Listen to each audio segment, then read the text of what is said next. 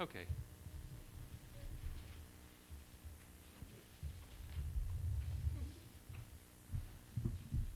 Good evening. Uh, my name is Keith Goldsmith. I am co-chair of the Translation Committee, and I would like to welcome you all here tonight for our translation evening. Um, without further ado, I'd like to introduce Robert Fagles, who will be hosting this evening.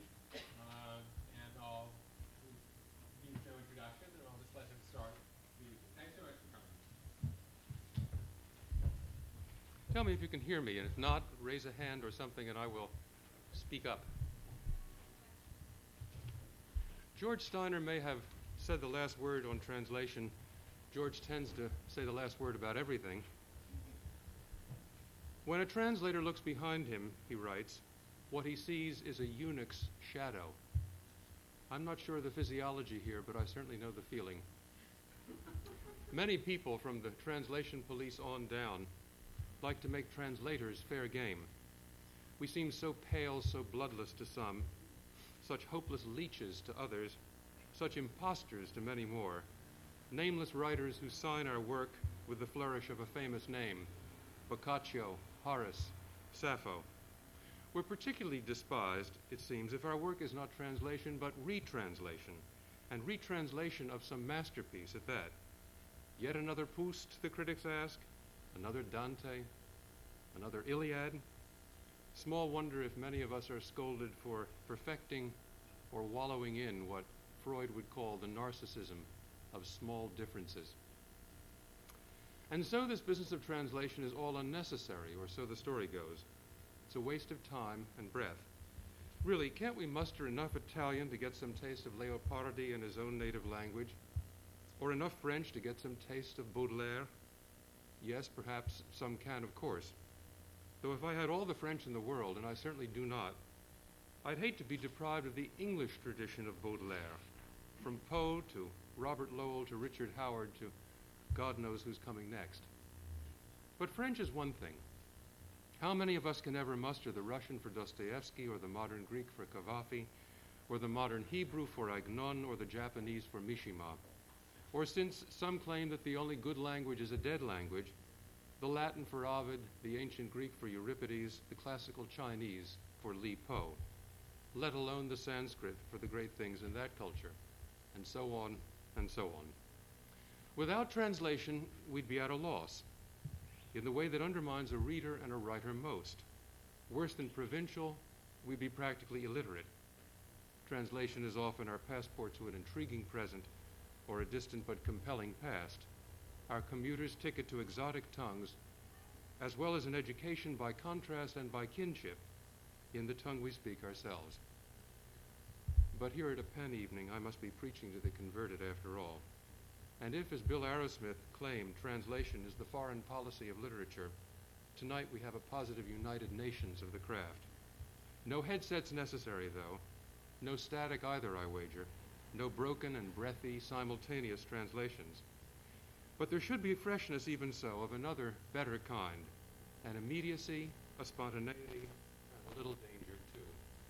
For tonight we have not finished public work, but work in progress, fresh from the notepad or the laser jet. And since the work is progress, in progress is translation, things are likely to get a little dramatic, for at least three reasons. We should be hearing a dialogue between the translators and yourselves, the audience, a back and forth in which the untested can be tested, new work can be revealed in its flaws as well as its strengths, especially if there are sleepers in the crowd. And soon enough, with any luck, the work can be revised. Then there's the dialogue between the translator and the original author. For each of our translators, instead of representing the author stiffly, diplomatically, and personally, will be trying, I should think, to impersonate that great original, convincingly, with heart and voice and high voltage. And so the evening should be dramatic, too, in its aura of expectancy, confronting the unknown. And this is something all of us should feel, I trust, since, as I promised at the outset, our authors come from many eras and many parts of the globe. Let me then say a word or two about each translator in turn, then each, uh, ask each to some work in progress, say a dozen or 15 minutes at length, except for Ritva Poom, who is uh, who has translations from Estonian on the one hand and Finnish on the other. And then we'll turn the evening over to you for a while for whatever questions you'd like to ask of us. I'll begin with Peter Glassgold. His own published books include Living Space, Poems of the Dutch Fiftiers, What, a little old anthology of American modernist poetry, a translation from the Flemish of Stijn Streuvels' novel The Flaxfield, and forthcoming, the poems from Boethius on the consolation of philosophy, translated out of the original Latin into diverse historical Englishings diligently collaged. That's all one title. A wonderful one it is. He is an active member of the translation committee of PEN and has served it, and served it as chair uh, as its chair from 1981 to 1991. Peter.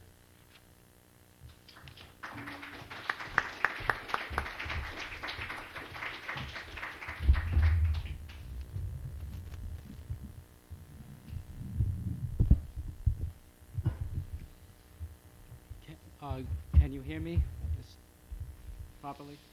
Okay. Uh, Boethius was a minister of Theodoric the Great, the Ostrogothic king of Italy after the so-called fall of Rome.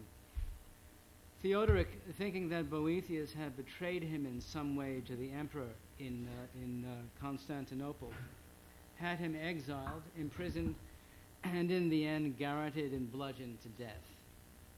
Uh, the year was 524.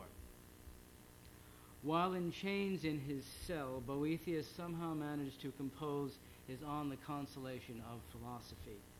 It is an extended dialogue between himself and the goddess Philosophy concerning human fate and fortune, written in alternate passages of, of poetry and prose.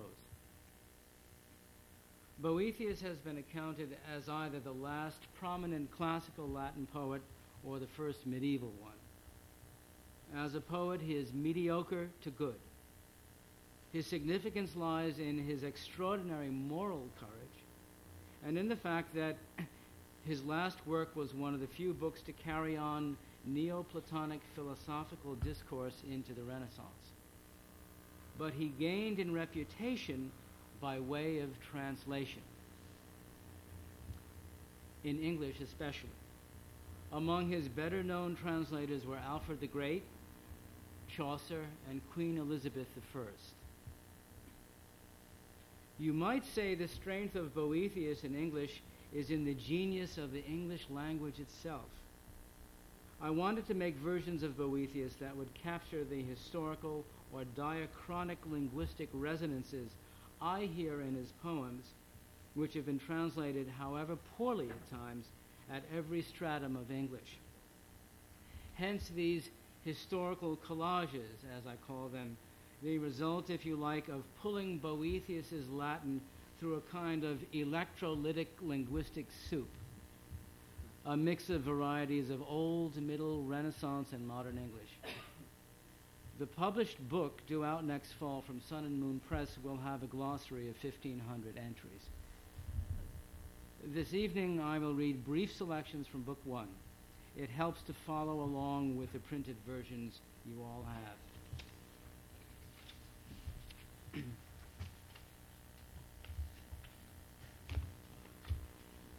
AD 524, a prison tower in Pavia in the north of Italy.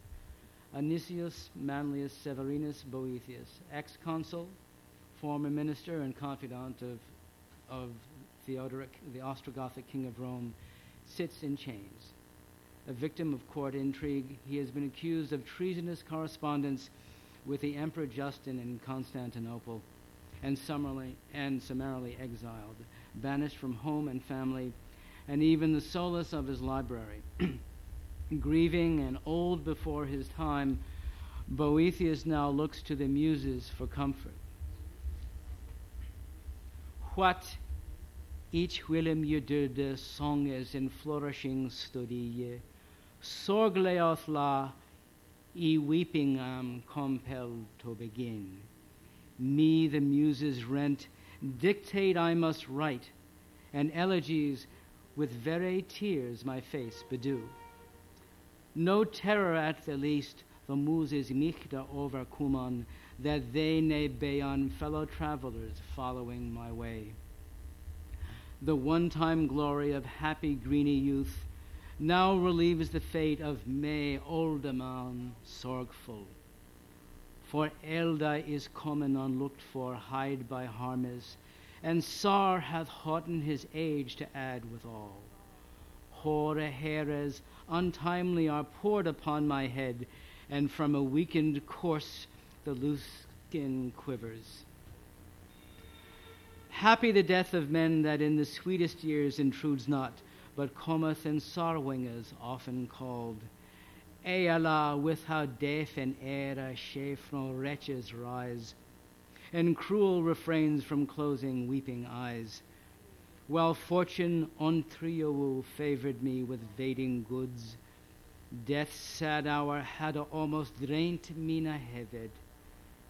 Now, since fortune cloudy hath changed her fickle face, pitiless life drags on, unkindly its delays.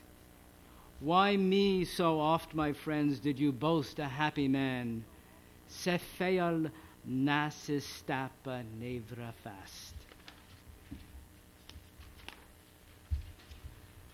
The goddess philosophy appears and drives away the muses, those stagey little whores. Their dulcet poison can only palliate the anguish of a man such as Boethius, nurtured on the ancient philosophers. She laments his mind's distress. Eala, how an overthrowing Nessa, the drowned mind is dull, and Forleta by its own light tends to move into foreigner darknesses oft swollen with worldly windows, grows immense from noyous cura. This man, once free under the open sky, wont to go on airy paths, would scan the rays of the Rosina Sonne, regard the cold moon's constellations, and what star else wandering recourses runs e flit through diverse spheres, he held grasp of, the maestri, by nombre. Yea, eke the causes when a sounding gusts roil the surface of the sea, Welsh gust turneth the fasta worlder, or we the welkin in the western waves ifala rises in the ruddy east. What tempers springtime's lusty hours that earth be decked with rosy flowers? Who makes autumn in the fullness of the year, flating in fertile with heavy grapes. These he used to probe, and also hidden nature's sundry causes to explain. Now he lies of mind's light weakened, and neck oppressed by over heavy chains, his chair a holding downcast for the weight, compelled Eala to scan the dreary earth.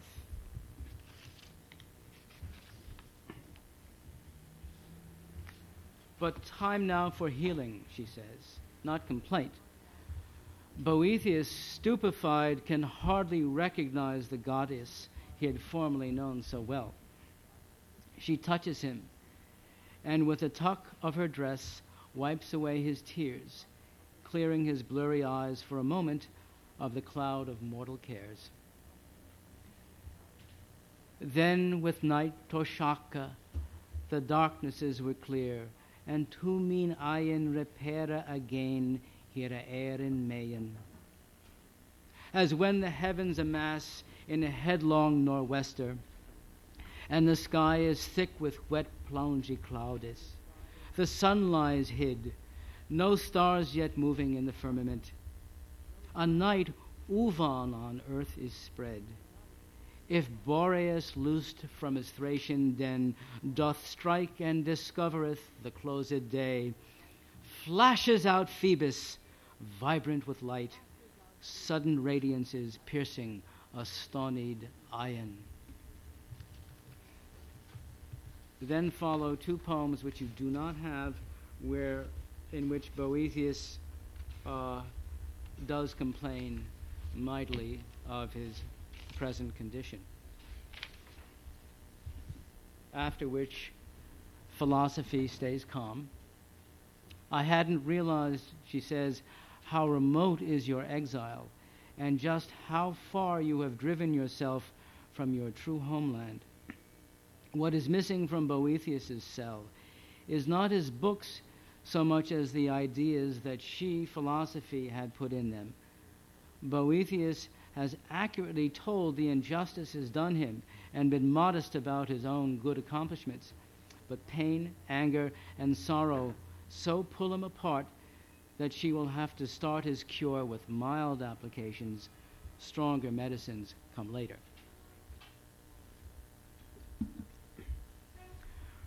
When in Phoebus' rays Cancer's sweltering constellation seethes, whoso then gave us largely his sedus to furrows that refusen him, fooled by Ceres' faith, let him go to acorn trees for corn.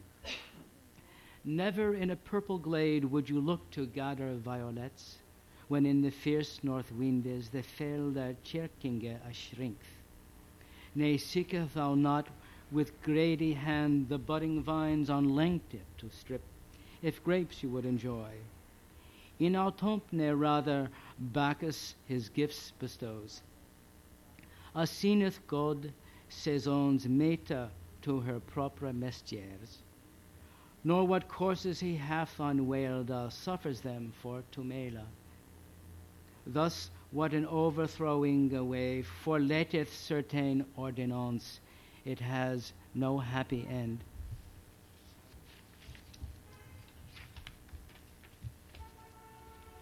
Let's start, she says, with a few questions.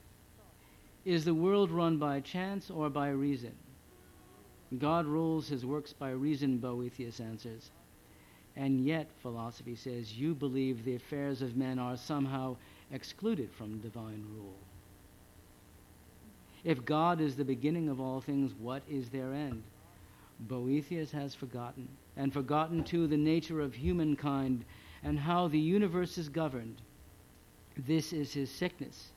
He has lost sight of truth, his vision fogged by delusions. With black clouds hid, the heavens can getten adone no light. If the woad south wind wallowing the sea medleth flood wheel, glass hooter air, like unto clear days the water eft befouled with loosened mud blocks all sight what se brook oft dale meandering through Hea Montanus, oft is stayed by a dam of stone, slaked off a tour. You too, if you truth acknowledge with clara licht, on dem richt runa a path a chasen, a dreif gladness, grure a dreif. Flame thou hope, ne her bisarwe, the mind is clouded with snaffle bound where these are reinen inne. End book one.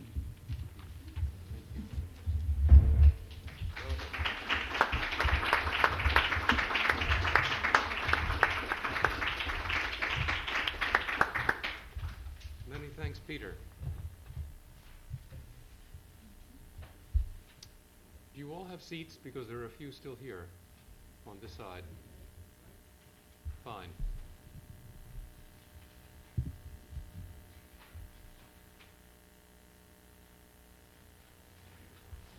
Talat Halman is a professor in the Department of Near Eastern Languages and Literatures at New York University. His books in English include two collections of his own poems, many volumes featuring the work of prominent modern Turkish poets, and short story writers, three volumes on the medieval Anatolian mystic poet Yunus Emre, Suleiman the Magnificent poet, Rumi and the Whirling Dervishes, living poets of Turkey, modern Turkish drama, Turkish legends and folk poems, contemporary Turkish literature. Among his books in Turkish are five collections of his own original poems, a massive volume of the poetry of ancient civilizations, Shakespeare's complete sonnets in verse translations, two anthologies of modern American poetry, a book of Eskimo poems, and a volume of ancient Egyptian poetry. He was William Faulkner's first Turkish translator 40 years ago and published a book on Faulkner in the early 60s. Among his many honors is the title Knight Grand Cross, the most excellent order of the British Empire, conferred on him by Queen Elizabeth II. In 1971, he became Turkey's Minister of Culture, the first person ever to hold this cabinet post, and he created the Ministry of Culture. From 1980 to 1982, he served as Turkey's ambassador for cultural affairs. Currently, he is a member of the executive board of uh, UNESCO. Talat.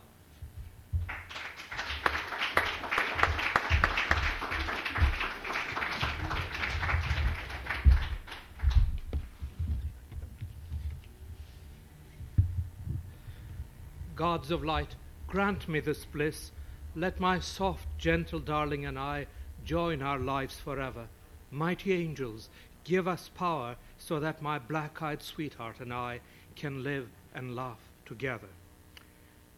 Mr. Chairman, distinguished ladies and gentlemen, this is a poem written in the 6th century in central Anatolia. It is the first poem by a poet whose name has come down to us. Uh, the reason I start with that is that I'm working on, a, on an anthology which will be entitled The Enduring Echo 15 Centuries of Turkish Poetry.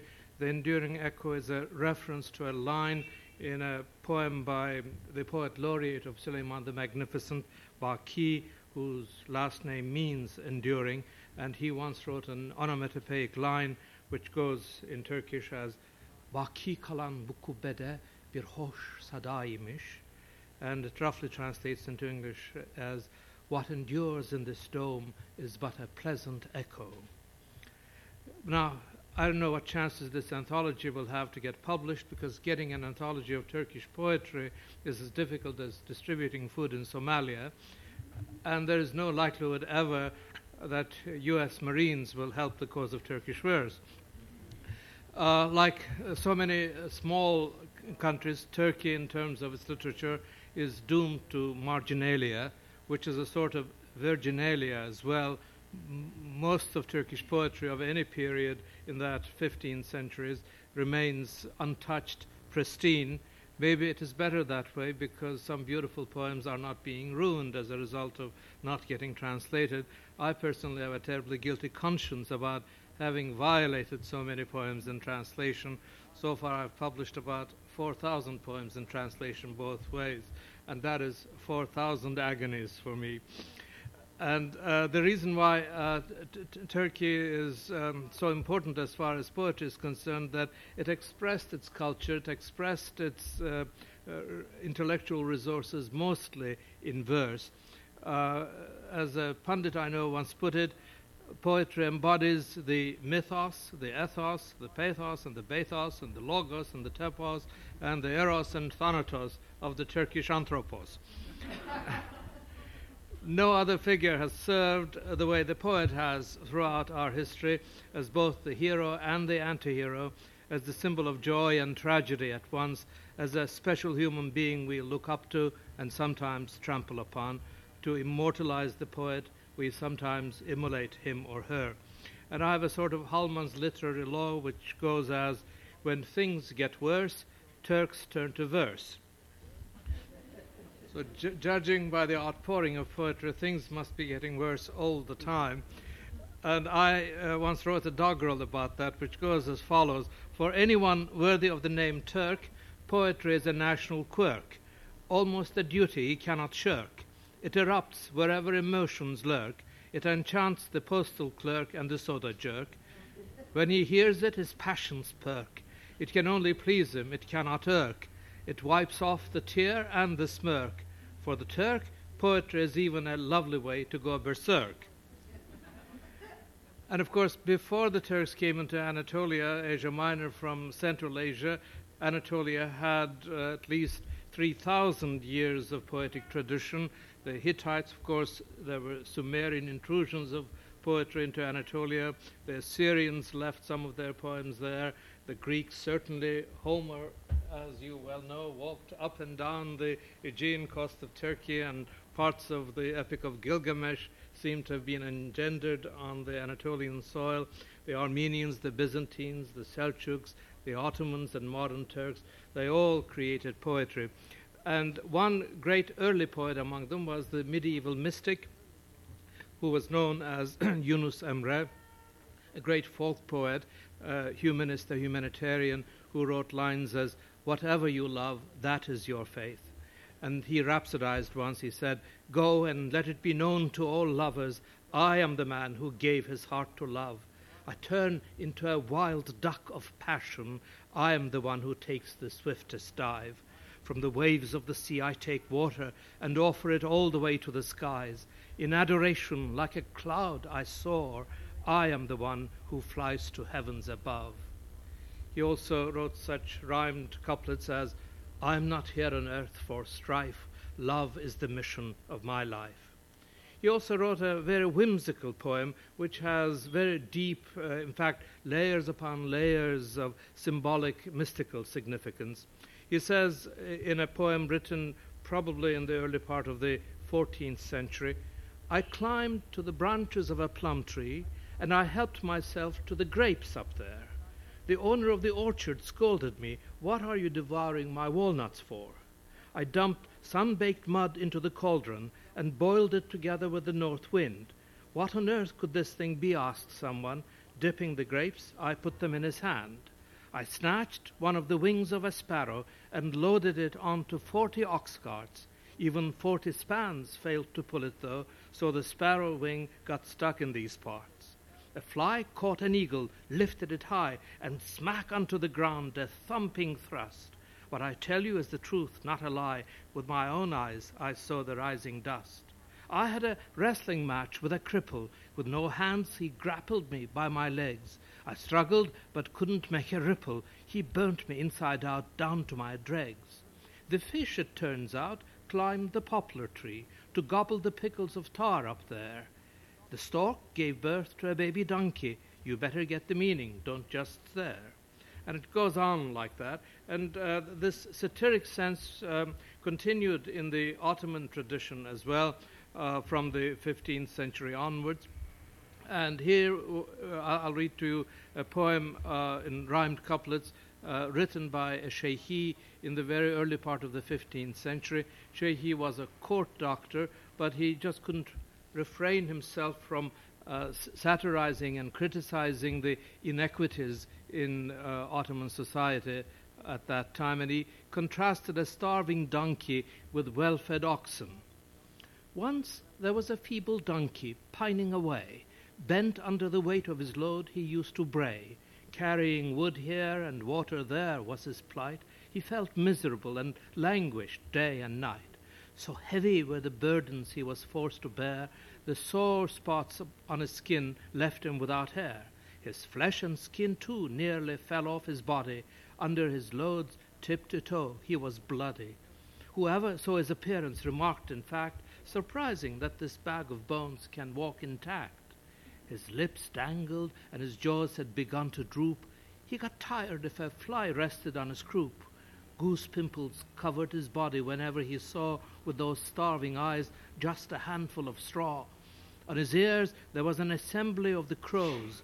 Over the slime of his eyes the flies marched in rows. Whenever the saddle was taken off his rumps, what remained looked altogether like a dog's dumps. One day his master decided to show pity, and for once he treated the beast with charity. He took the saddle and let him loose on the grass. As he walked on, while grazing, suddenly the ass saw some robust oxen pacing the pasture land. Their eyes were fiery and their buttocks grand. With all the grass they gobbled up, they were so stout, if one hair were plucked, all that fat would seep out. Jauntily they walked, carefree, their hearts filled with zest, summer sheds, winter barns, and nice places to rest. No halter's pain for them, nor the saddle's anguish, no heavy loads causing them to wail or languish. Struck with wonder and full of envy, he stood there, brooding over his own plight, which was beyond compare. We were meant to be the equals of these creatures. We have the same hands and feet, same forms and features. Why then is the head of each ox graced by a crown? And why must poverty and dire need weigh us down? Now, ox graced by a crown, those were, of course, very insulting words, so he had to flee for his life.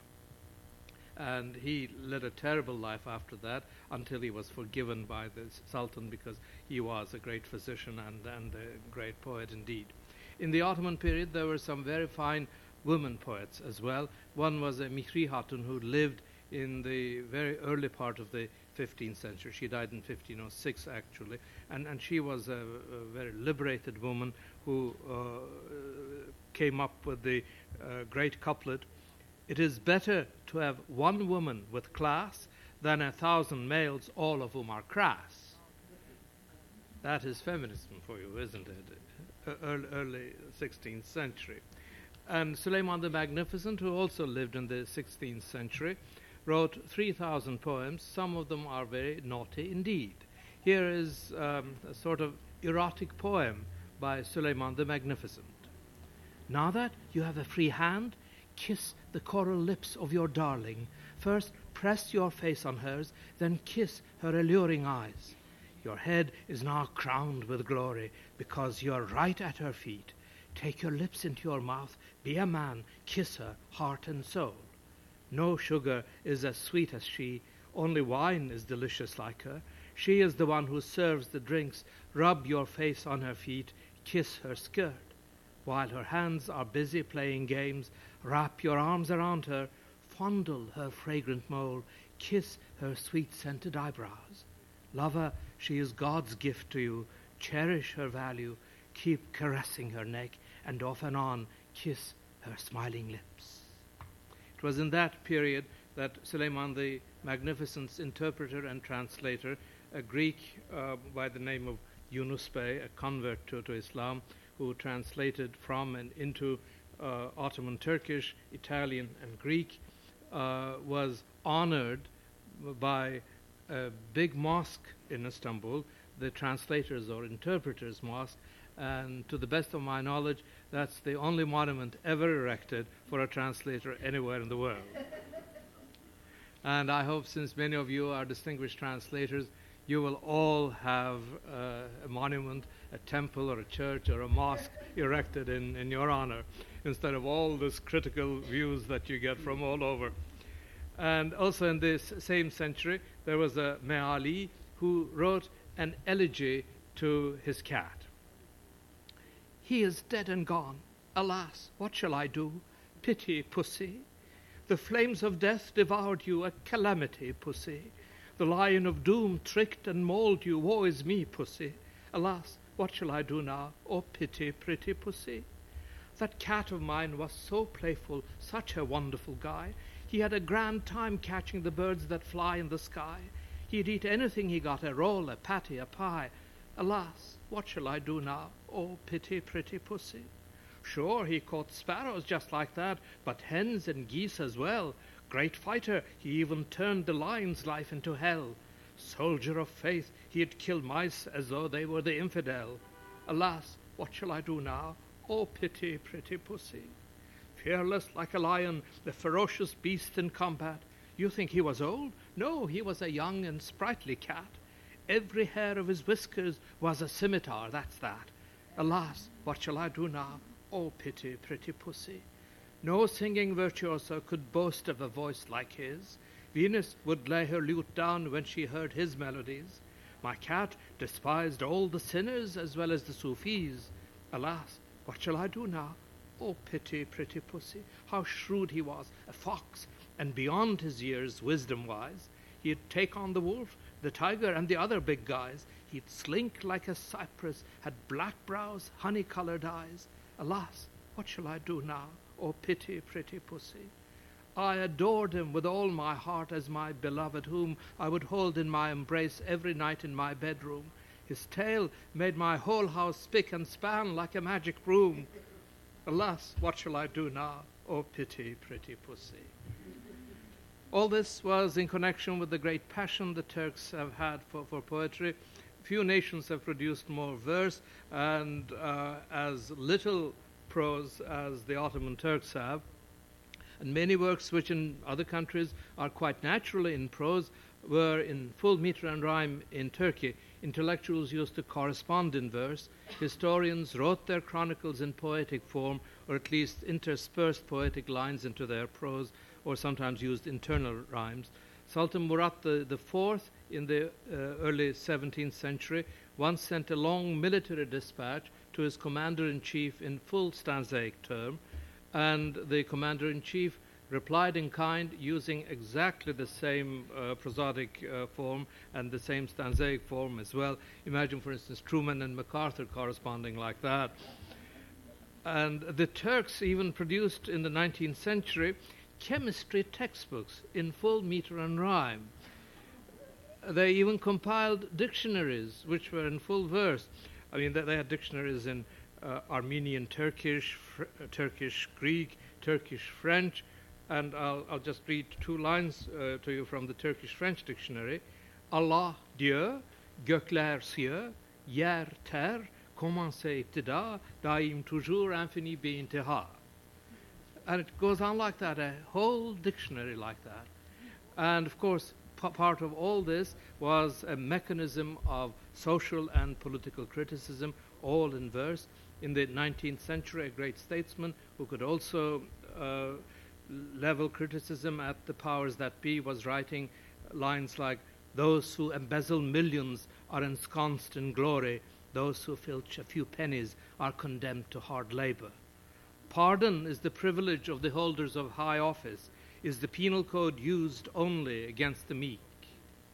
And women poets were writing some very lovely romantic poems.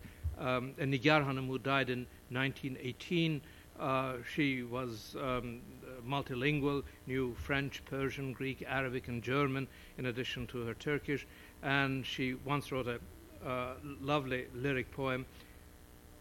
It's entitled Tell Me Again. Am I your only love in the whole wide world now? Am I really the only object of your love? If passions rage in your mind, if love springs eternal in your heart, is it all meant for me? Tell me again. Tell me right now, am I the one who inspires all your dark thoughts, all your sadness? Share with me what you feel, what you think. Come, my love, pour into my heart whatever gives you so much pain. Tell me again.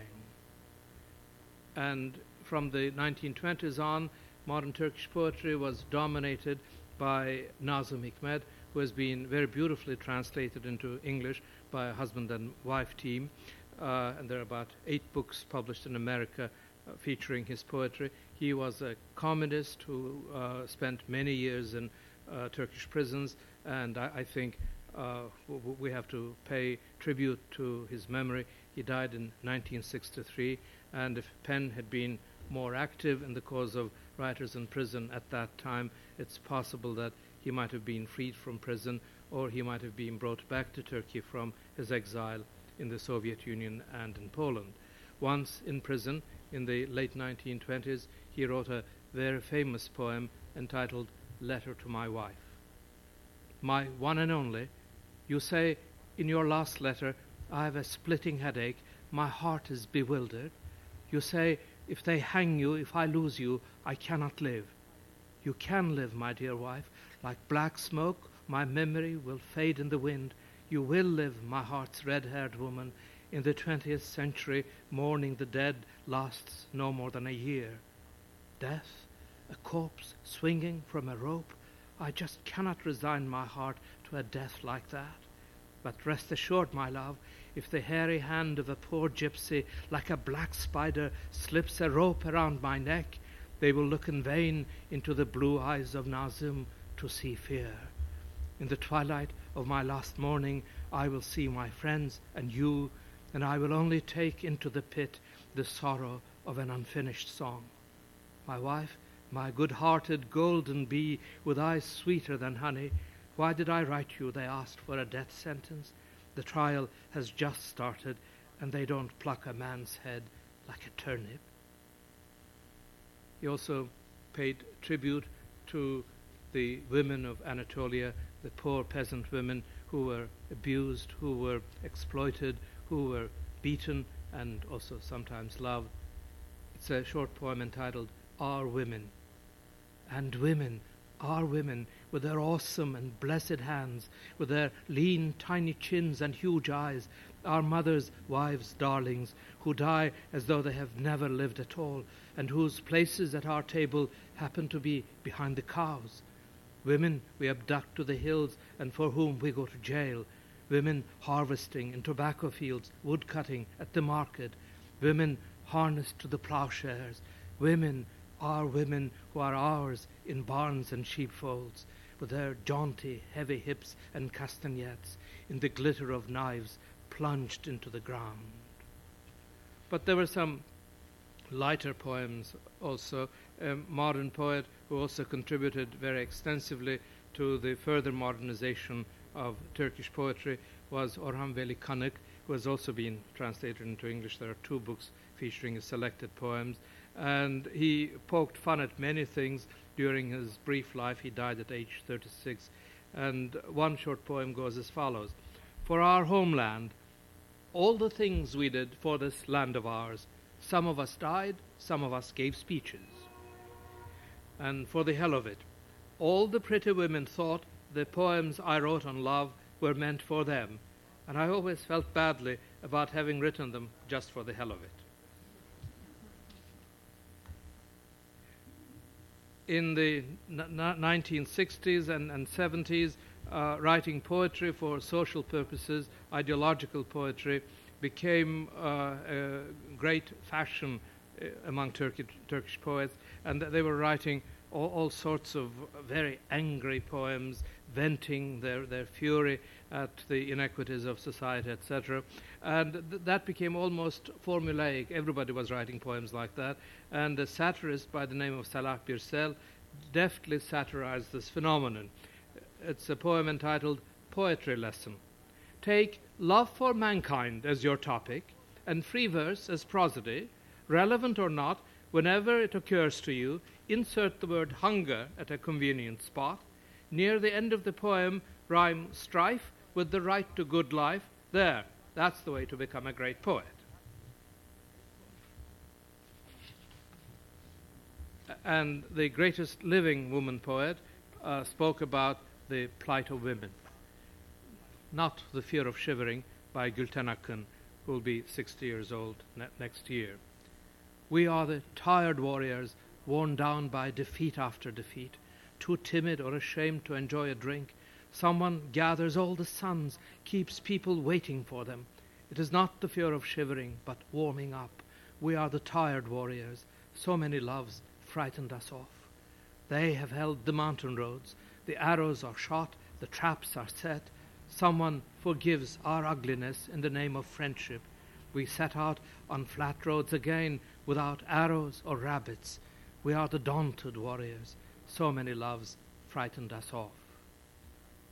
And another poet who died about 10 years ago made fun of the critics. They know their English. The Victorian age, Eliot Schmeliot, are complete on their shelves. They know their French, from its origins to the present, the grasshopper and the ant from La Fontaine to our day. I'm not even mentioning those who know Italian or German, the erudite scholars, those who do it the American way. Bookworms, when I open the windows in the bazaar at the cafe in the sun's garden, Turkish is a lively rose. They smell poetry as fruit vendors smell the rear end of melons to find out if they are ripe or not. They forbid you the heart's most natural right, which is to sing sincere songs in the mother tongue. They set strict rules and laws, the bugs of taste in chests eating away at life's fabric, worms nibbling away at the core of poetry. They are bigwigs like cabinet members or congressmen who live it up and dupe poetry at every election.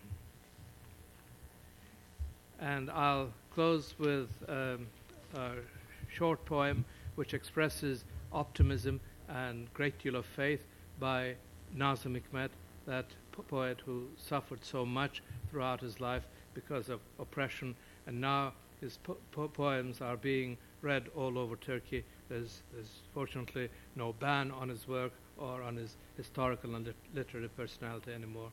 He wrote in a four line poem The most beautiful ocean is the one we have yet to cross. The most beautiful child has yet to grow up. The loveliest days of our lives are those we have yet to live. And the most beautiful things I'd like to tell you are those I've yet to tell. Thank you.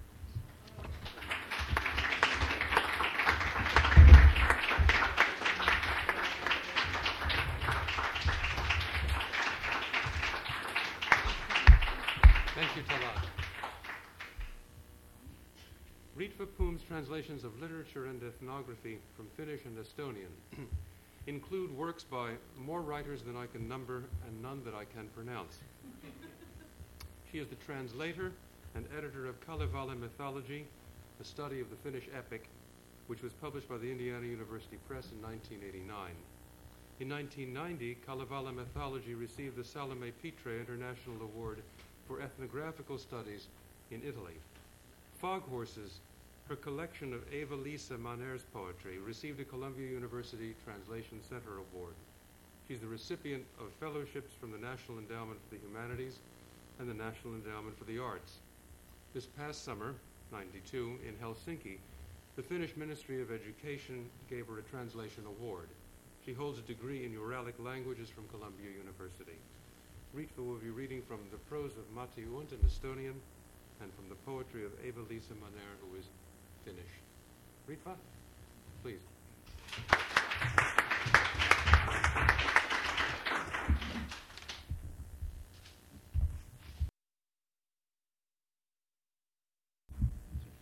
First, a word about uh, Finnish and Estonian. They're non Indo European languages belonging to the Finno Ugric family, which includes Hungarian and about 12 related languages in the former Soviet Union. They're spoken by over 20 million people in, in total. The Finno Ugric languages are agglutinative and they're characterized by a large number of cases. Um, they have. Do you want me to? Go? Thank you. Okay, fine. Um, they uh, gender and uh, future tense are not marked in Finnish and Estonian, nor do they use articles or prepositions. Okay. There's a preponderance of vowels as opposed to consonants, and Finnish, in fact, has vowel harmony. The relationship of Finnish and Estonian is akin to that of Italian and Portuguese, for example. Now, I wanted to start off with, with, more, with some poems by Eeva-Liisa Manner. Um, and she is one of Finland's most renowned poets. She began writing in the 1940s and continues writing to this day. She's written 12 books of poetry, and it was her collection, Tämä Matka, This Journey, published in 1956, which crystallized the Finnish modernist movement in poetry of the 1950s. Manner has also written drama, novels, and a great deal of criticism. She's translated into Finnish from English, German, Swedish, Spanish, including such authors as Tomas Tranströmer, Hermann Hesse, Ben Jonson, and Shakespeare. And she has also rendered a great deal of Japanese and Chinese literature into Finnish. Okay.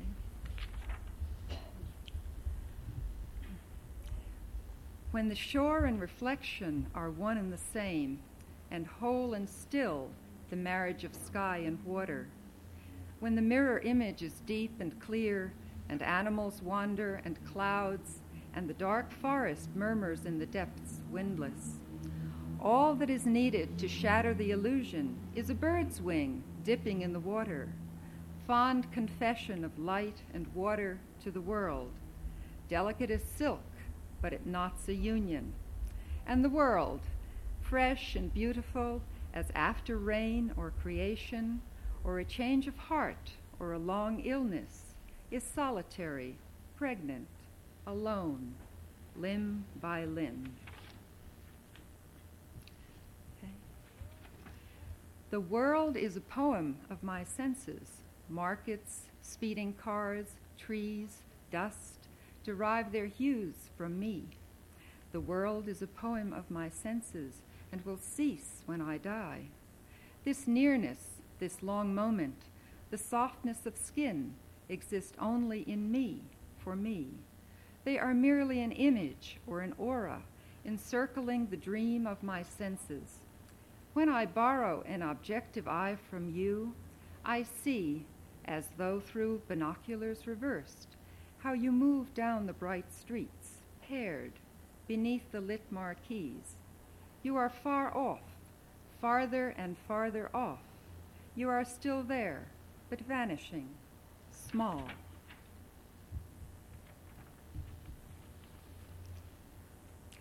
It is easy to step into Hades, and Pluto's gates are always open, but the return is difficult, for the road of return is barred by Cocytus and forests, he said, and likely he knew as he traveled the unknown shore in Aeneas' tracks.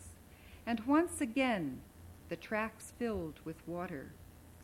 I too returned once, across lakes like tin, through a forest where, with each step, I became a bit more a tree. Everything was blue. Then I came to the anonymous landscape of silence between life and death. Now I am here, where the forest does not reach. I open the shutters. Snow is falling. The hot city lies far below. I do not see it, but I know. Two kilometers more. I open the book like a gate. The sound of sheep, snow. It is summer. A trail, a sod hut, a stream, forget me nots, snow. A fence built of earth and stone. Children flee like animals. I close the gate like a book. Orpheus in the netherworld. You looked behind you. She stiffened. The past is never reversed, reflected, bent. It is not susceptible to change. Yet it is true, denser than your limbs which glisten in the sun. You never catch the echo which restrains. The minutes close in her hands, become objects cold as time. She drops them, villages, mountains, and echoes. You journey on and are ever wounded by the stones which remained behind.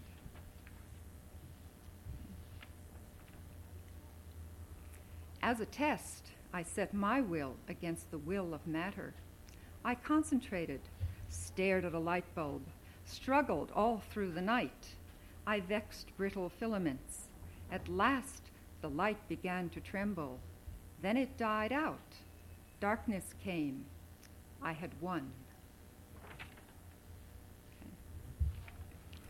The wind howls, rain falls, my hair stands straight on my head, wrote Motokiyo of the silk drum. He meant the cold regions of the Buddhist hell. Are they not in the heart? Where else? My heart is black. It is a well. A horseman rises from it. The horse and the man are black. The tidings are black. The wind howls. The rain falls. My hair stands straight on my head. And the sole reason? I have offended my friend.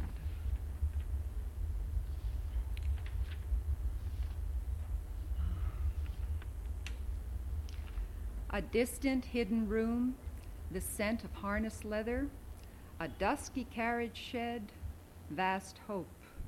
And childhood slipped through the narrow gate, and a pony cart came to fetch me on the coarse sands. The coachman, white gloved, adorned with a whip and a zinging lash. We drove through sun speckled groves, light, grief, light, memory, snow. And suddenly the driver vanished, and hands alone restrained the horse, and took me, I know not where.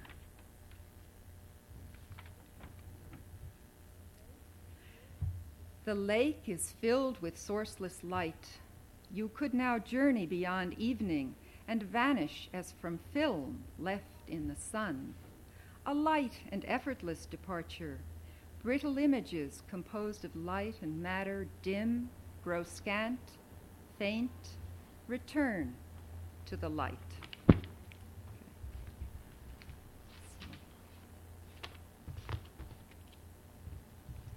Um,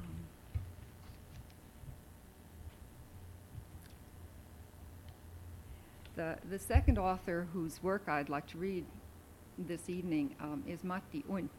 And Mati Unt begins, belongs to the group of writers, artists, and intellectuals in Estonia who began their work early in the 1960s and provided voice and inspiration for Estonians during the difficult decades with, which followed, often at peril to themselves, I have to add. And some members of this circle, in, other members of this circle include Lennart Meri, uh, a historian and an ethnographic filmmaker who was elected president of Estonia this autumn, and the poet Paul-Eerik Rummo, who was recently appointed Minister of Culture. Mati Unt is Estonia's foremost modernist. He has written a dozen novels and novellas, many plays, and a great deal of short fiction. His work has been translated into Finnish, Norwegian, Russian, German, English, and he has received awards both for his writing and for his work as a, dire- as, as a director in theater.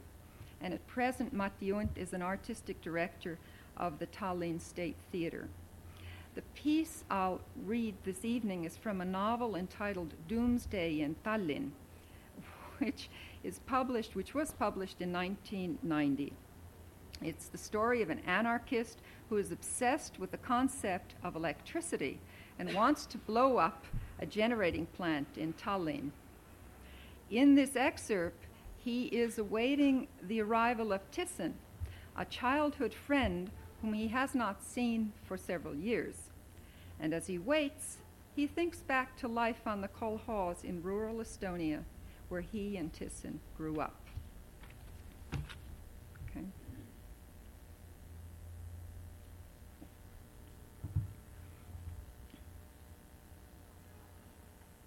During our childhood, the hare were very swift. That I do remember. Often they leapt out of nowhere, froze for an instant, and fled, which, it, which is why it was never possible to get a closer look at them. They always displayed only their tails. They would disappear into the tall grass or behind snowdrifts, depending upon the time of year. The worst they were capable of was stripping apple trees of their bark, especially during a winter of heavy snow. That is why, before winter, tree trunks were swaddled in paper or even in fir branches. Hare tracks were very distinctive two in front, almost side by side, followed by two in single file. Wolf tracks formed an even line.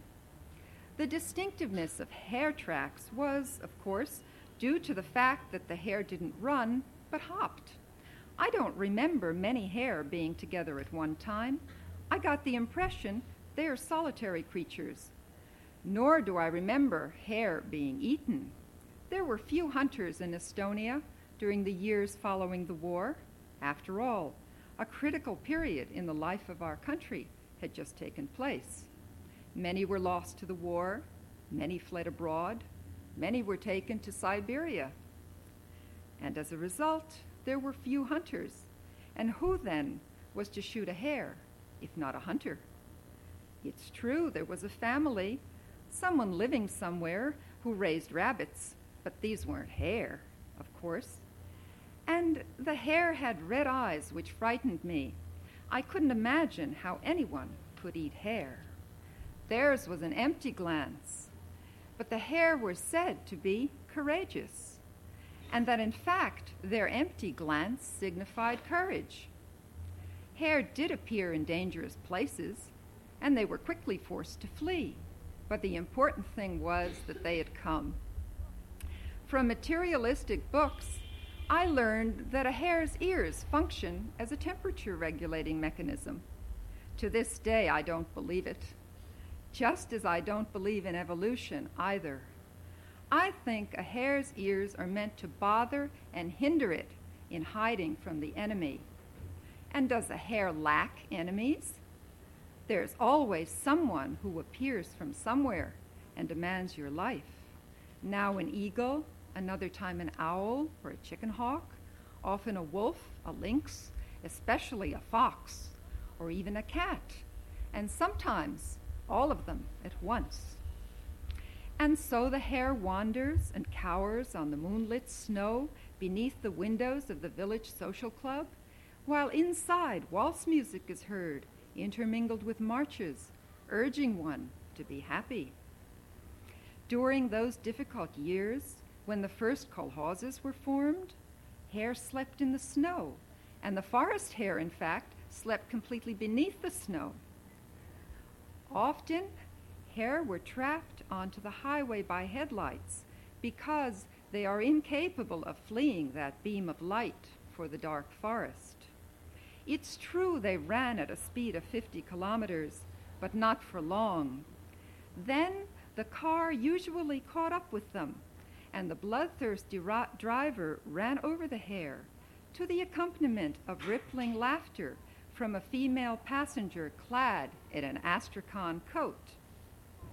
Afterwards, the car disappeared around a bend, and the corpse of the hare was left lying on the road in the midst of darkness and the rustling of leaves. Only a solitary partisan, coming from the direction of the evening glow, stepped over it, or a timorous, doe eyed woman, a pioneer leader, took pity on it, buried it beneath last year's dried grass. We, Tissen and I, remembered those days, although from time to time we consider them fictions, as we do ourselves. I thought, I thought you might like to hear this uh, last couple of sentences in Estonian. Pärast kadus auto käänaku taha ja jänese laip jäi teele lamama, pimedusse ja lehtede kahinasse. ainult üksik ehalt tulev metsavend astus tast üle või halastas ta peale, kartlik hirvesilmne naispioneeri juht, kes laiba kulu alla mattis. meie Tisseniga mäletasime neid aegu, ehkki aeg-ajalt peame neid diktsioonideks, nagu ka meid endeid. Thank you.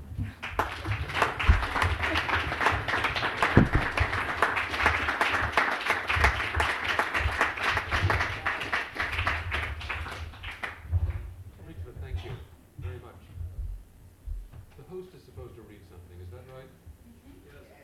I will give it a try.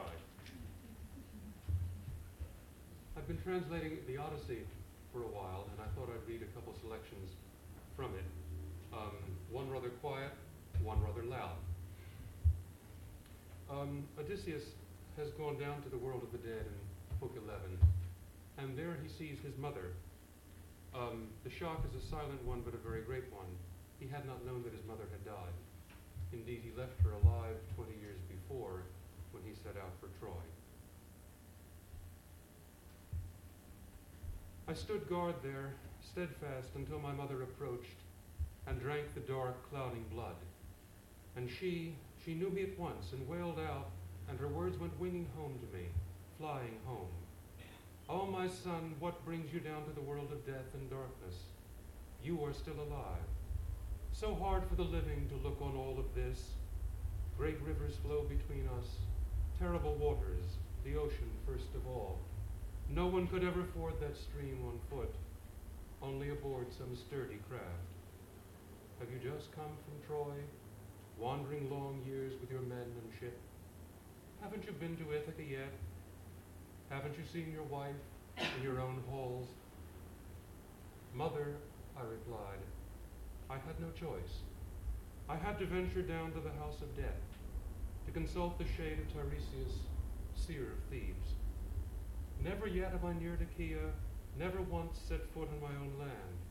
Always wandering, endless hardship from that day, I first set sail with King Agamemnon, bound for Troy, good stallion country. to fight the Trojans there. But tell me about yourself, and spare me nothing. What sort of death overcame you, laid you low? Some lingering illness? Or did Artemis showering arrows come with her painless shafts and bring you down? Tell me of father. Tell of the son I left behind. Does my kingdom still rest safely in their hands? Or has it passed to another man at long last? Because men think that I'll return no more. Tell me about my wedded wife, her mood, her mind. Still standing fast beside our son, still guarding our great estate, secure as ever? Or has she wed some other countryman at last, the finest prince among them? Surely, surely, my noble mother replied at once. She is waiting still in your halls, that long-enduring spirit. Her life, an endless hardship, wasting away the nights, weeping away the days. Your rich kingdom is not yet passed to another man. Telemachus manages all your great estates in peace.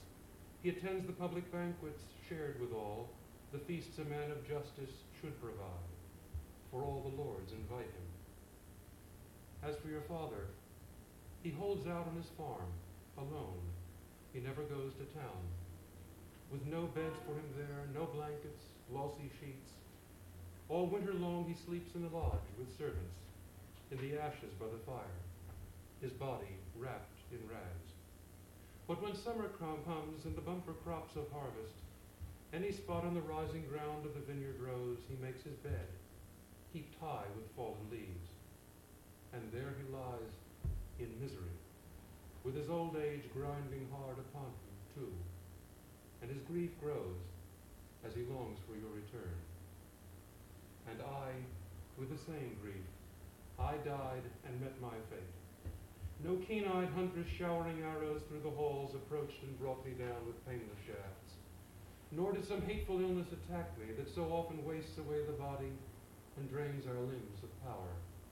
No, it was my longing for you, my shining Odysseus, you and your cunning, you and your gentle ways, that tore away my life that had been sweet. And I, my mind in turmoil, how I longed to embrace my mother's spirit, dead as she was. Three times I rushed toward her, desperate to hold her. Three times she fluttered through my fingers, sifting away like a shadow, dissolving like a dream. And each time the grief stabbed to the heart, sharper. Yes, and I, I cried out to her, words winging into the darkness, Mother, why not wait for me? How I long to hold you. So even here in the house of death, we can fling our loving arms around each other, take some joy in the tears that numb the heart. Or is this just some wraith that dread Persephone sends my way to make me ache with sorrow all the more? My noble mother reassured me at once. My son, the most ill-fated of all men alive, this is no deception sent by Queen Persephone. It is just the way of mortals when we die. Sinews no longer bind the flesh and bones together. The fire in all its fury burns the body down to ashes. Once life slips from the white bones, and the spirit, rustling, flutters away, flown like a dream but you must hunger for sunlight. Go, quickly. Remember all these things, so one day you can tell them to your wife.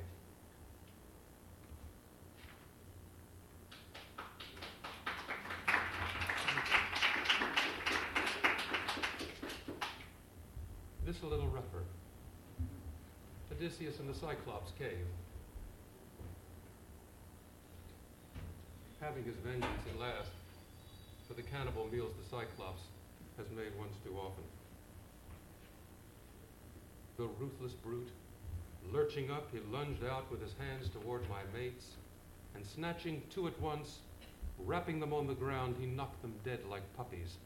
Their brains gushed out all over, soaked the floor, and he ripped them limb from limb and made his meal, bolting them down like a mountain lion, leaving nothing devouring entrails, flesh, sucking the marrow from their bones, while we, we flung our arms to Zeus, wept and cried aloud, looking on at his grisly work, paralyzed, appalled. But once the Cyclops had stuffed his enormous gut with human flesh, washing it down with raw milk, he slept in his cave, sprawled among his flocks. And I, with my fighting heart, I thought at first to steal up to him, draw the sharp sword at my hip, and stab his chest where the midriff packs the liver. I groped for the fatal spot, but a fresh thought held me back. Then and there we'd have sealed our own doom as well. How could we with our naked hands roll back that slab he'd set to block the cavern's gaping mouth? So we lay there groaning, waiting sacred dawn. When young dawn with a rose red finger shone once more, the monster relit his fire and milked his sleek flocks, each in order, putting a suckling underneath each dam, and soon as he'd briskly finished all his chores, he snatched up two more mates and made his meal. Well fed, he drove his fat sheep from the cave, lightly lifting the huge door slab up and away, then flipped it back in place as a hunter flips the lid of his quiver, shut. With piercing whistles, turning his flocks to the hills, he left me there, the heart inside me crying out for blood. How could I pay him back? Would Athena grant me glory?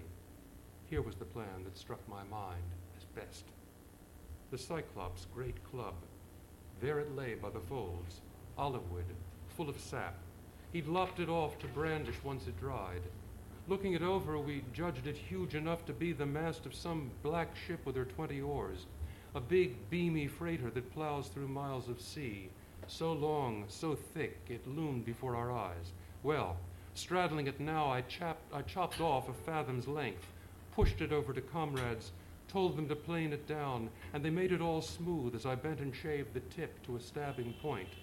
I turned it over the blazing fire to char it good and hard, then hid it well, buried deep under the dung that littered the cavern's floor in wet clumps. And now I ordered my shipmates all to cast lots. Who'd brave it out with me to hoist our stake and grind it into his eye when sleep had laid him low? Luck of the draw, I got the very ones I would have picked myself. Four good men, and I in the lead made five. Nightfall brought him back, herding his woolly sheep and he quickly drove the fat flock into the vaulted cave, all of them, leaving none outside in the walled yard, suspecting something perhaps, or a god led him on. Then he hoisted the huge slab to block the door, and squatted to milk his sheep and bleating goats, all in order, putting a suckling underneath each dam. And soon as he'd briskly finished all his chores, he snatched up two more mates and made his meal. But now, at last, lifting an ivy bowl on high, brimmed with my dark wine, I went right up to the Cyclops, inviting, Here, Cyclops, here, Trum, try this wine. It will wash down your feast of human flesh. Judge for yourself what stock our ship has stored. I brought it here to make you a fine libation, hoping you'd pity me, Cyclops, send me home. But your rages are insufferable. You barbarian, how can a man on earth come visit you after this? Your savagery tramples all that makes us human.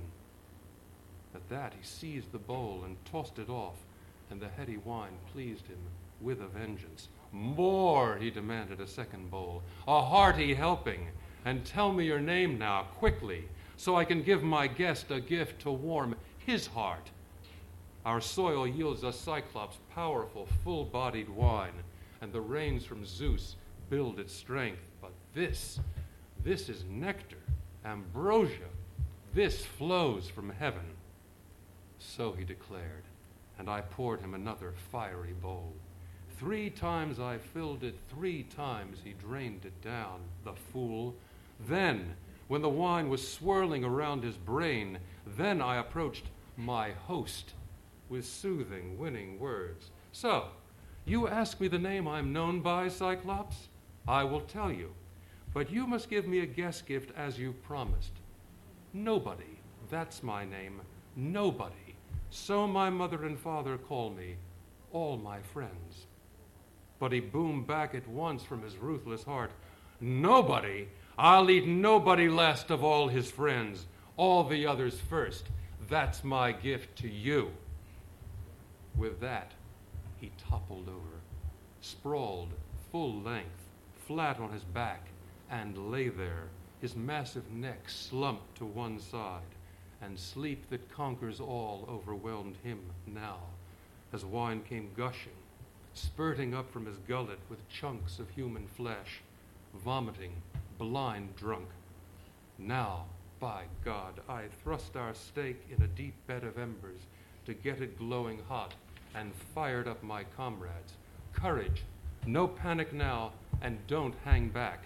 And just as the olive stake, green as it was, was about to catch fire, the glow terrific, I dragged it from the flames, my men clustering round as a power on high breathed giant courage through us all.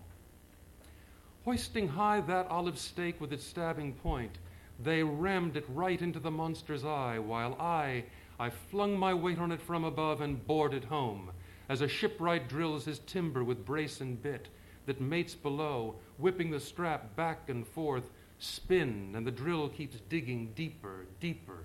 So we seized our stake with its fiery tip and whirled it round and round in the giant's eye, till blood came boiling up around that smoking shaft, and the hot blast singed his brows and eyelids round the core as the broiling eyeball burst.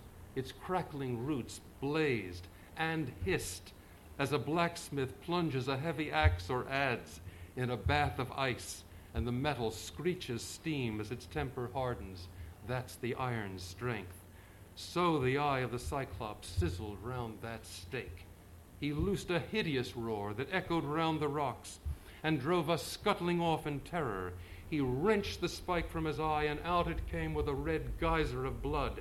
He flung it aside with frantic hands, and mad with pain, he bellowed out for help from his neighbor Cyclops living round about in caves on windswept heights. Hearing his cries, they lumbered up from every quarter, looming around his cave, and asked what ailed him. Why, Polyphemus, what on earth's the trouble? Roaring out through the God sent night to rob us of our sleep? Surely no one's rustling your flocks against your will. Surely no one's trying to kill you now by stealth or force. Nobody, friends, Polyphemus bellowed back from his cave. Nobody's killing me now by stealth and not by force. And they all let fly with a burst of free advice. If you're alone and no one's trying to overpower you, why, it must be some plague sent by mighty Zeus. And no escape from that. You'd better pray to your father, Lord Poseidon. They lumbered off, but the heart inside me laughed to think how nobody's name, my great cunning stroke, had duped them, trapped them all.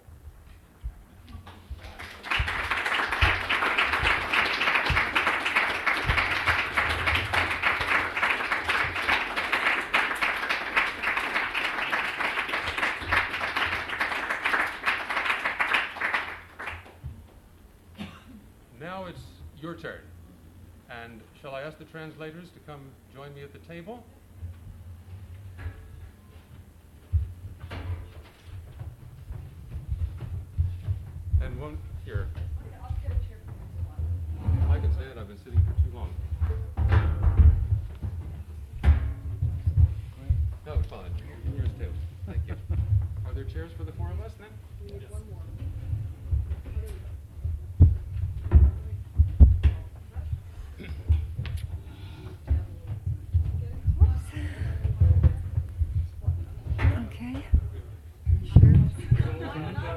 I thought it was wonderful. Not a chance. Not a chance. Hold that translator should be electrocuted. No, oh, no. We would make the New York Post anyway. Publicity for that. I was going to say anything to get us publicity, anything to keep us from being nameless. Would you repeat questions from the floor into the Of mic? course I will. get in the recording? Of course I will. Are there questions from the floor? I do hope. We couldn't have answered all your questions. We must have raised some. Rika. Question for Peter. And have, um, people who know the Latin or can read the Latin, are they complaining that the English is more difficult? Uh, that's an interesting question. Did question. you all hear this question? Yeah. People Uh, complain that the Latin is not Are as. they, are they, are people? Are, oh, sorry, fine, sorry. Are people complaining that the English is more difficult than the original Latin? Well, A rough question if I've ever heard one. Well, I'll tell you. The interesting thing is that um, nowadays uh, uh, most people don't understand Latin, uh, nor do they, do they understand most of early English. So I'm in a really an unassailable position. Uh, uh, um, I would like I would like to to to to um, um, I would like to meet somebody who who who who, who can actually root uh, uh, uh, root through what I did alongside the Latin. Um, uh, uh, but I'm I'm a, I have a, a, a, a strange suspicion that I've uh, um, made a, a, a translation that, that perhaps uh, I'm the only one capable of reading. Uh, uh, uh, it, it broadens the, or puts a new wrinkle on the idea of idiolect.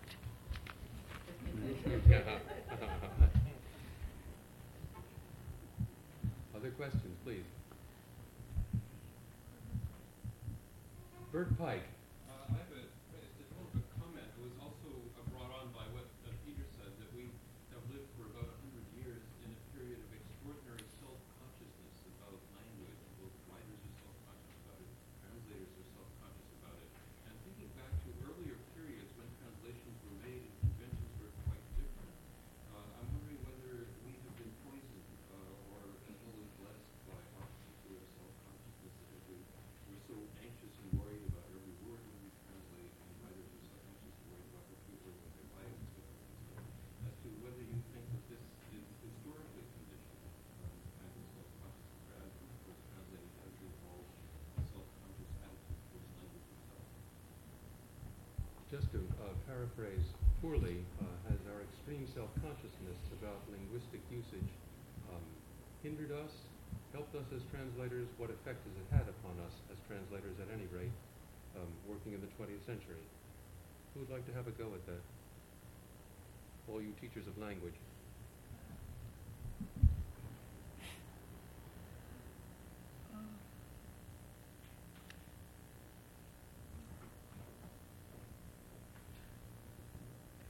I, I don't. Sorry. Uh, I think my basic, uh, it's not that much this, this kind of self-consciousness. It's that so many words are, are taken over by the media and you can't use them anymore. That's more of a, a problem, I think, than uh, of self-consciousness for me.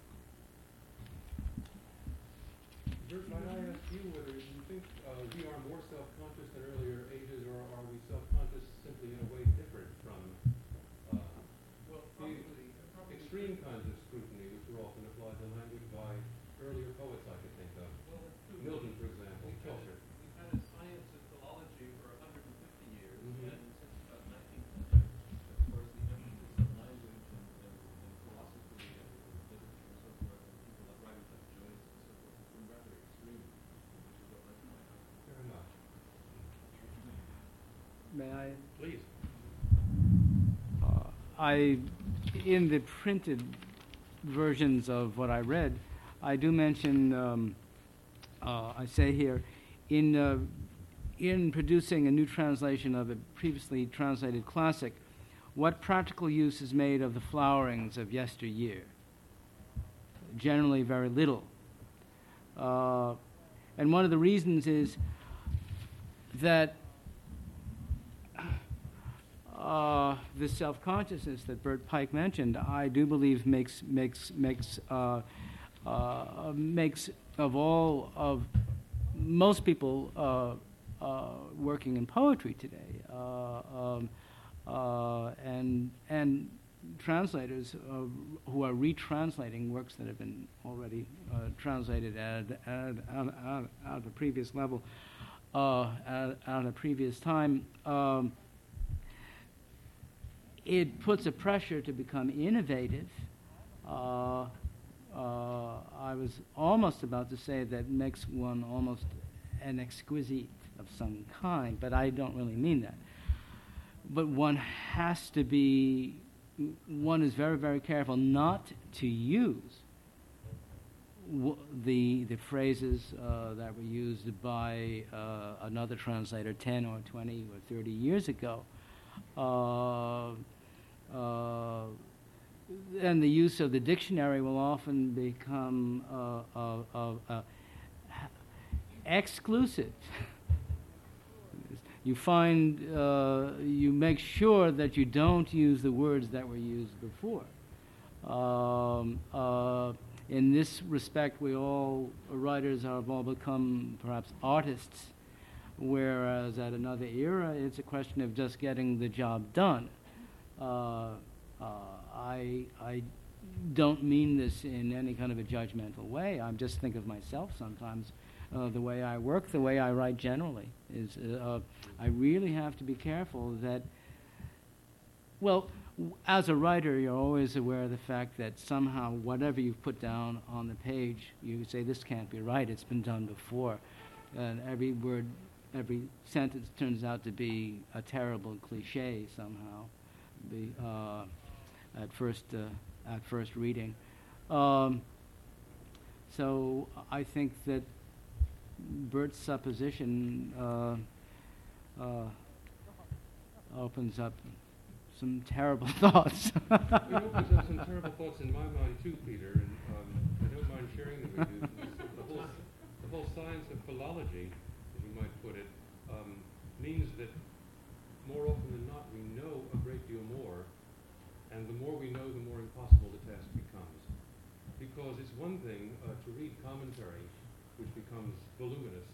Uh, it's one thing to read lexical glosses and see their extraordinary range.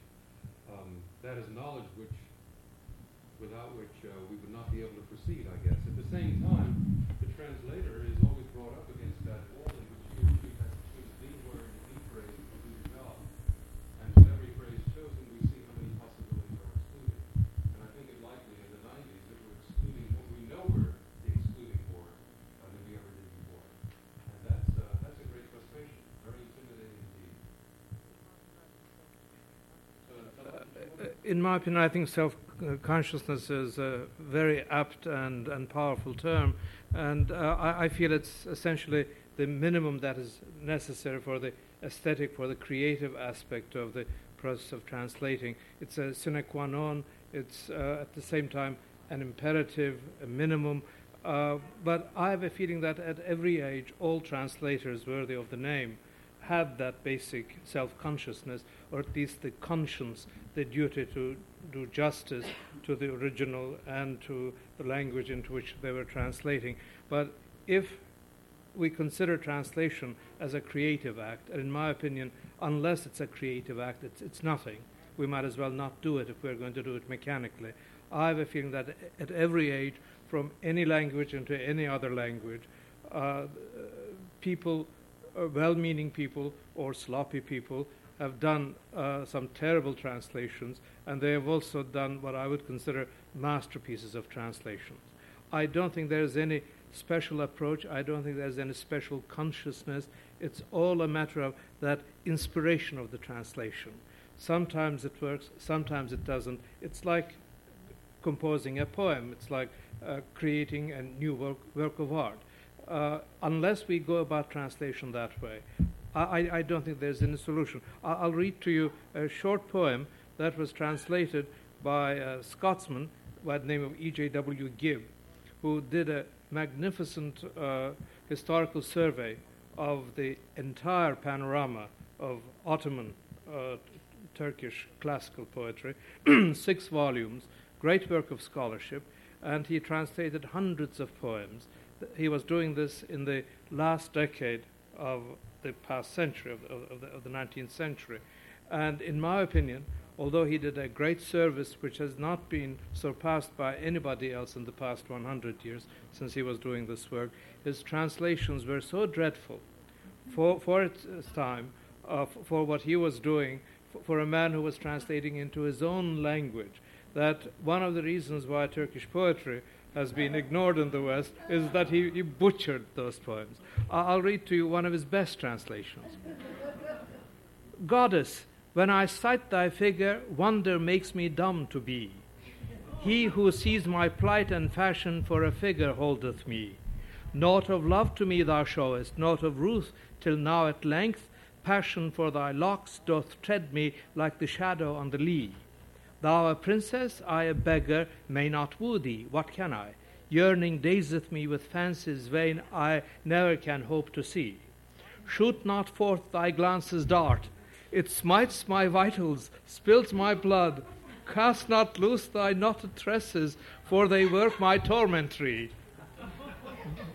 Destiny long since hath vowed me to the love of darlings fair. Every moon bright one doth make me thrall of down and mole to be. This was done uh, just about 100 years ago, in the, in the last decade of uh, the 19th century. Yeah, yeah. I'd like to second what um, Talat has been suggesting, that for all of the lexical glosses and the science of philology and whatnot, for all of our increased knowledge, there comes a time, I suspect virtually every day of our work, when we shove the glosses aside or the commentary, and uh, there's a kind of solitary um, confrontation between yourself and the author, or what remains of the author. And then it's up to chance or luck or sipping the wine. You're always, I think, in the position, arrogant as this may sound, of the uh, Wanda Landowska. The RCA engineers told this story about Landowska, I'll never forget. They would go to her Connecticut place to report her both Czechoslovakia, and um, they would have to wait for the great lady. And she a stairway um, holding a candelabra in a long black gown, and she would seat herself at her Pleyel harpsichord, put the candelabra down on the instrument, um, raise her hands above the keyboard, close her eyes, and this is what got to the RCA engineers, and say slowly, Yes, Bach. No, Bach. Absolutely, Bach. No question about it, Bach. And um, as I say, arrogant as it may sound, I think there, there comes a time in all of our work when we're listening for that other voice and uh, trying to gain his or her approval in some um, not way, not quite such a spooky way, but in something of the same line. Maybe you don't have this experience, but you can have No, it every- the worst of us. Every night I have nightmares that uh, when I'm burning in Muslim hell, where I'll be burning, uh, will find you. hundreds of Turkish poets and Shakespeare will be saying, Burn, burn, burn. Burn, baby, burn. Questions? Go right ahead. Yes, please. You- you- Yes, Please. uh, I would like to ask, uh,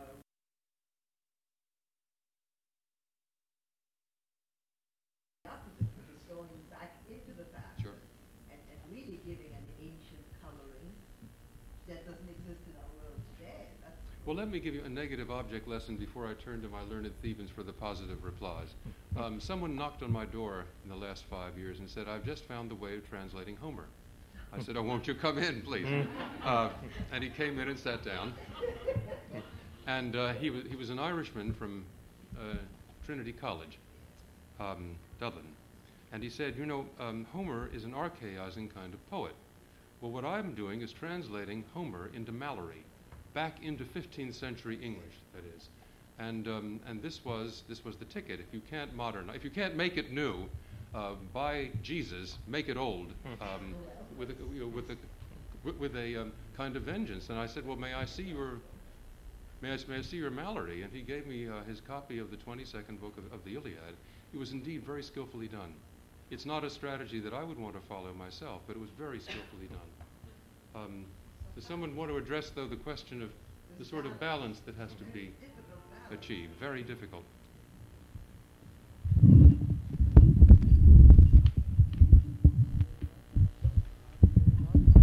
I gave up on a poet once.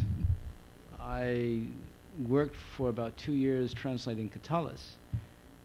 And one of the reasons I stopped, outside of the fact that I found that uh, the ancient mentality of, um, of, of Catullus was not something that I felt comfortable with, that, that there was a, a, a surface connection between uh, uh, Catullus' uh, more, let's call it casual poetry, uh, i- that one related to its emotionality, but beneath the emotionality, his conception of the world was so totally pre-psychological, so alien, uh, that that uh, I couldn't feel beneath his language, and I gave up after about two years. Um, um, uh, and I, I tried conscious archaizing in a way, a certain kind of formality.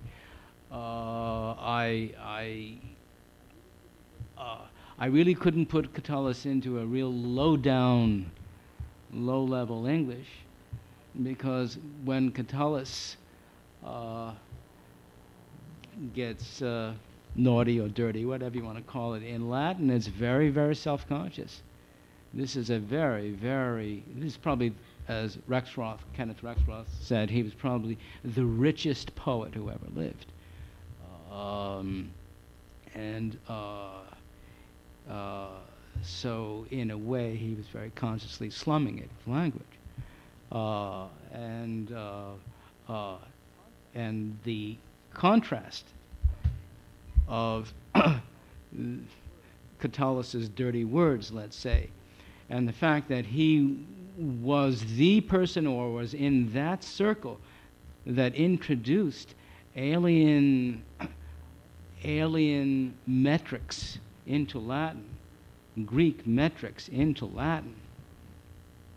Uh, uh, uh, is very interesting. They had this kind of very low language and this really carefully, carefully constructed verse. And there's no way you can really get that through into English. Uh, I think of Virgil, for example. Uh, every once in a while, uh, I read Virgil in Latin, and he, his, his lines are so perfect, it's breathtaking. He would not let a line, he would not allow anything to be published uh, in his lifetime that was not tuned to perfection. If you had verse that perfect in English, it would be disgusting. Uh, uh, English is messier. Uh, uh, so, what I was confronted in my Boethius was the fact that the world doesn't need a new Boethius. We know what he says. Uh, but the fact is that, that Boethius, as a poet, was a poet who improved in translation. And uh, I, what I was trying to do was, was, was, uh, I mean, these versions that I have made, uh, it's almost another uh, uh, image I have is seeing through layers of water, and down on the bottom is that Latin. And what I do do in these poems, is uh, try to, uh, at least in terms of stress um, and enjambment, patterns of enjambment, honor the original Latin. Uh, some of the poems later on that you don't have, I actually, I, I did translate into the uh, patterns, the the accentual patterns, not the uh, uh, not the tonal patterns of the original Latin verse uh, into English, and the only way that I could do that was to take my words from anywhere, anywhere in English. If I did it only in contemporary English, I wouldn't have found those words.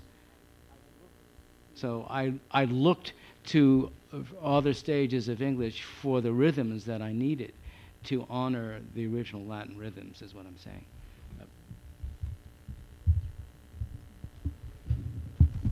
I think Rosette uh, Lamont's uh, question is very important. Of course, my answer would be that ideally, a creative translator would try to bring into his uh, new creation, if, if that is the right, right word for it, all of the original elements and dimensions, including substance, imagery, metaphors, uh, word plays, and musicality, euphony, everything one can imagine. And that ultimately, of course, if it can ever be achieved, is the great masterpiece of, of translation.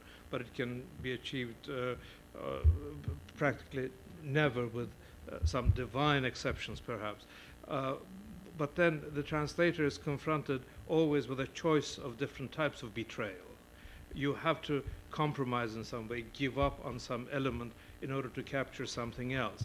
In the case of highly formal poetry, uh, as the classical poetry that I translate into English from uh, Ottoman Turkish is concerned, uh, th- there there are some intractable problems. Uh, there are um, chasms that are impossible to bridge between the two languages and uh, the two traditions, so to speak, particularly from across the ages.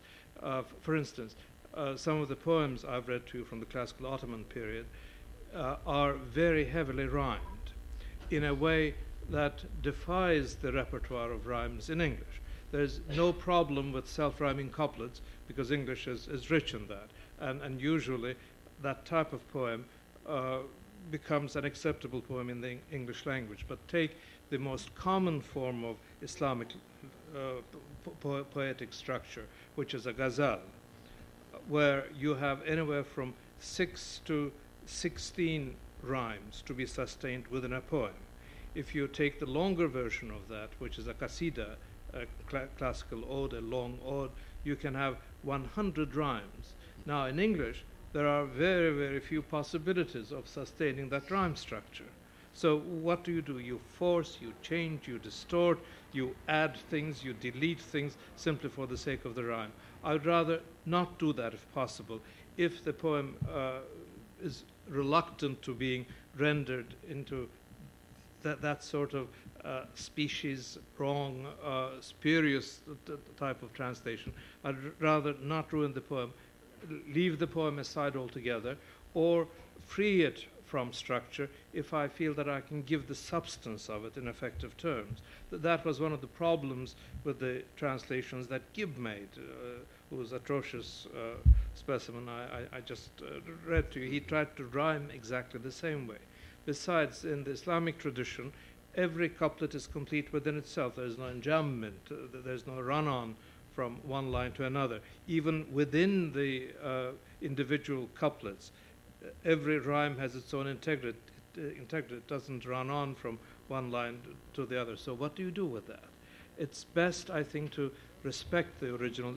I firmly believe that some poems should never be translated if the languages are so disparate, if the cultures are so different, that there is no way of doing justice to the original. That is a criminal act, in my opinion, in literal terms, and I would not condone it. Uh, I translate both ways, so I have different types of problems translating into Turkish. Uh, English has what, 600,000 words in, in the latest Oxford.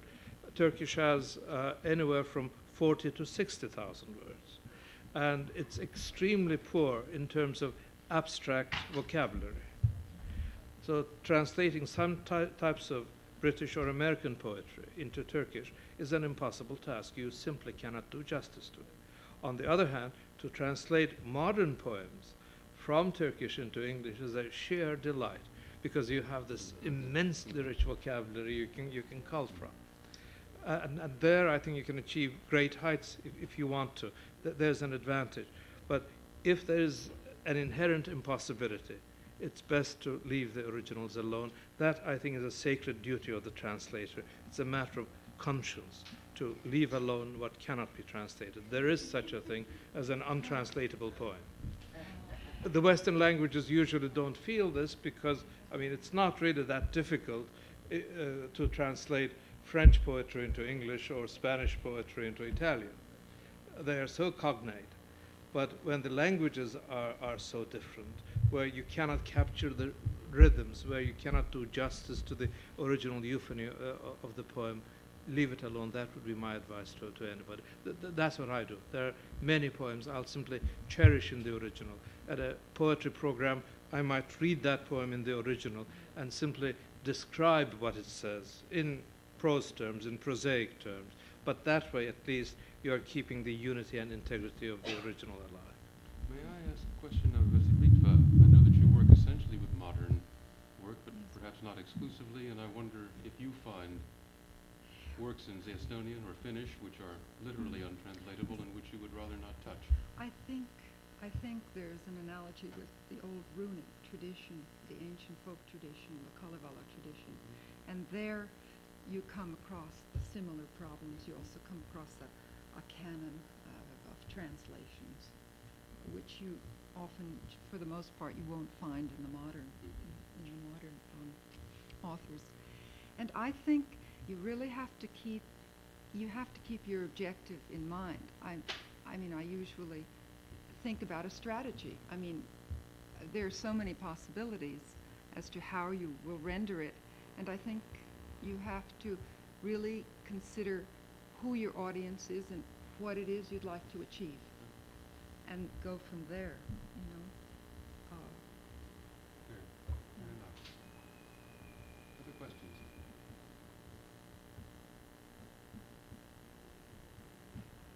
It seems we have solved all the translation problems of the world. Except how do we begin tomorrow morning? Yes. Well, uh, Ms. Poom, yes. I'm just curious, Pinot Yogurt, is that so much synonymous with Euro Alte? Are they used synonymous words, or I've seen it um, used time and time again? The Euro Alte uh, also? Uh-huh. Well, you know, uh, when they Ural-Altaic also includes the Turkic languages, whereas if you say simply Uralic or Finno-Ugric, then that is without the Turkic uh, languages, I'd say. They overlap in many ways, but there are differences. Thank you. Mm-hmm. Yes. Yeah, I, I was listening to how you uh, used, uh, you translators were using uh, creative act to describe translation as compared to the inventive act. I don't know if you are familiar with those, that kind of language, but uh, explain to me a little bit more. 'cause I didn't hear too many instances. So I don't know what you're speaking of. What does a translator mean when the translator refers to a creative or inventive act? No, no, no. No, there- there's, that, there's this a division between inventive act and creative act. And you, the translator, as a creative person, know. And so how do you use this, how do you find this differences?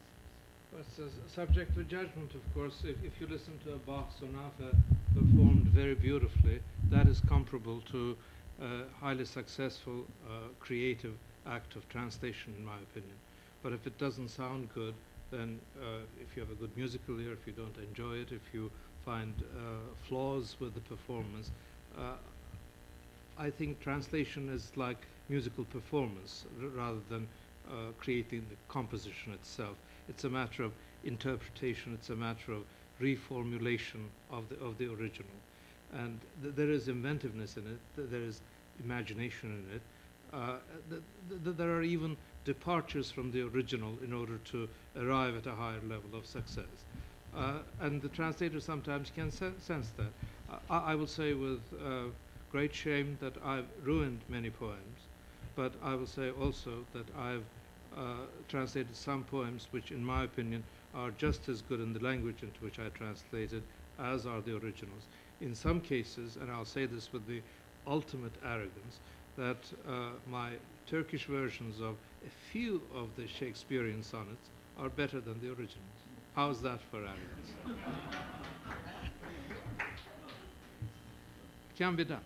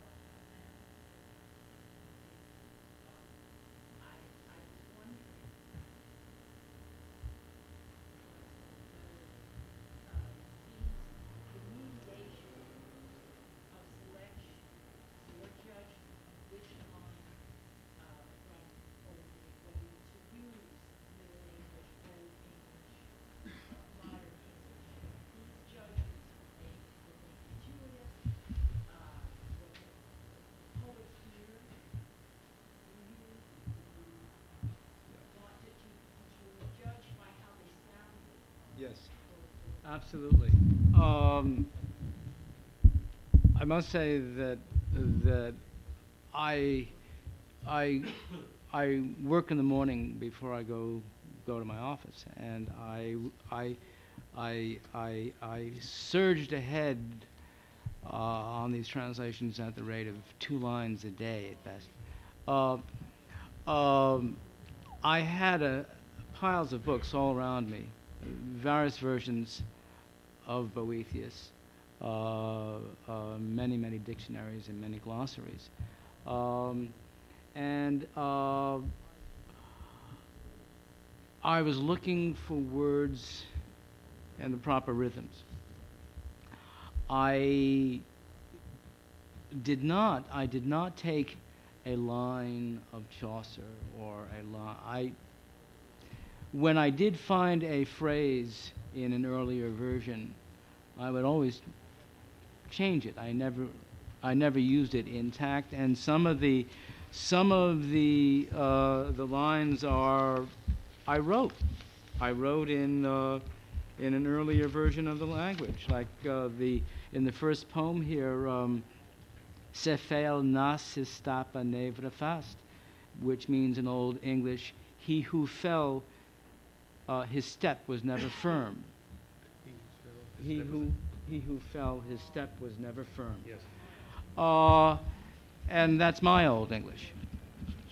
And I did it for the sound. I chose the words for the sounds and the rhythms and the structure of the poem as I conceived it uh, as I conceived it. Uh, I chose the words, if you like, for their music, for their poetry. Uh, uh, these translations are semantically correct, uh, but I defined English as the, totali- the totality of historical English as I had entree into it. So, more often than not, uh, Chaucer or the Chaucerian poet who made a verse translation of Boethius 10 years after Chaucer died, John Walton, they gave me entree into the level of language. And then it was me and the OED looking for the words. And uh, there was one in the, uh, again that, that in that first poem, the second, third line from the bottom, pitiless life drags on unkindly its delays. Unkindly means unnaturally.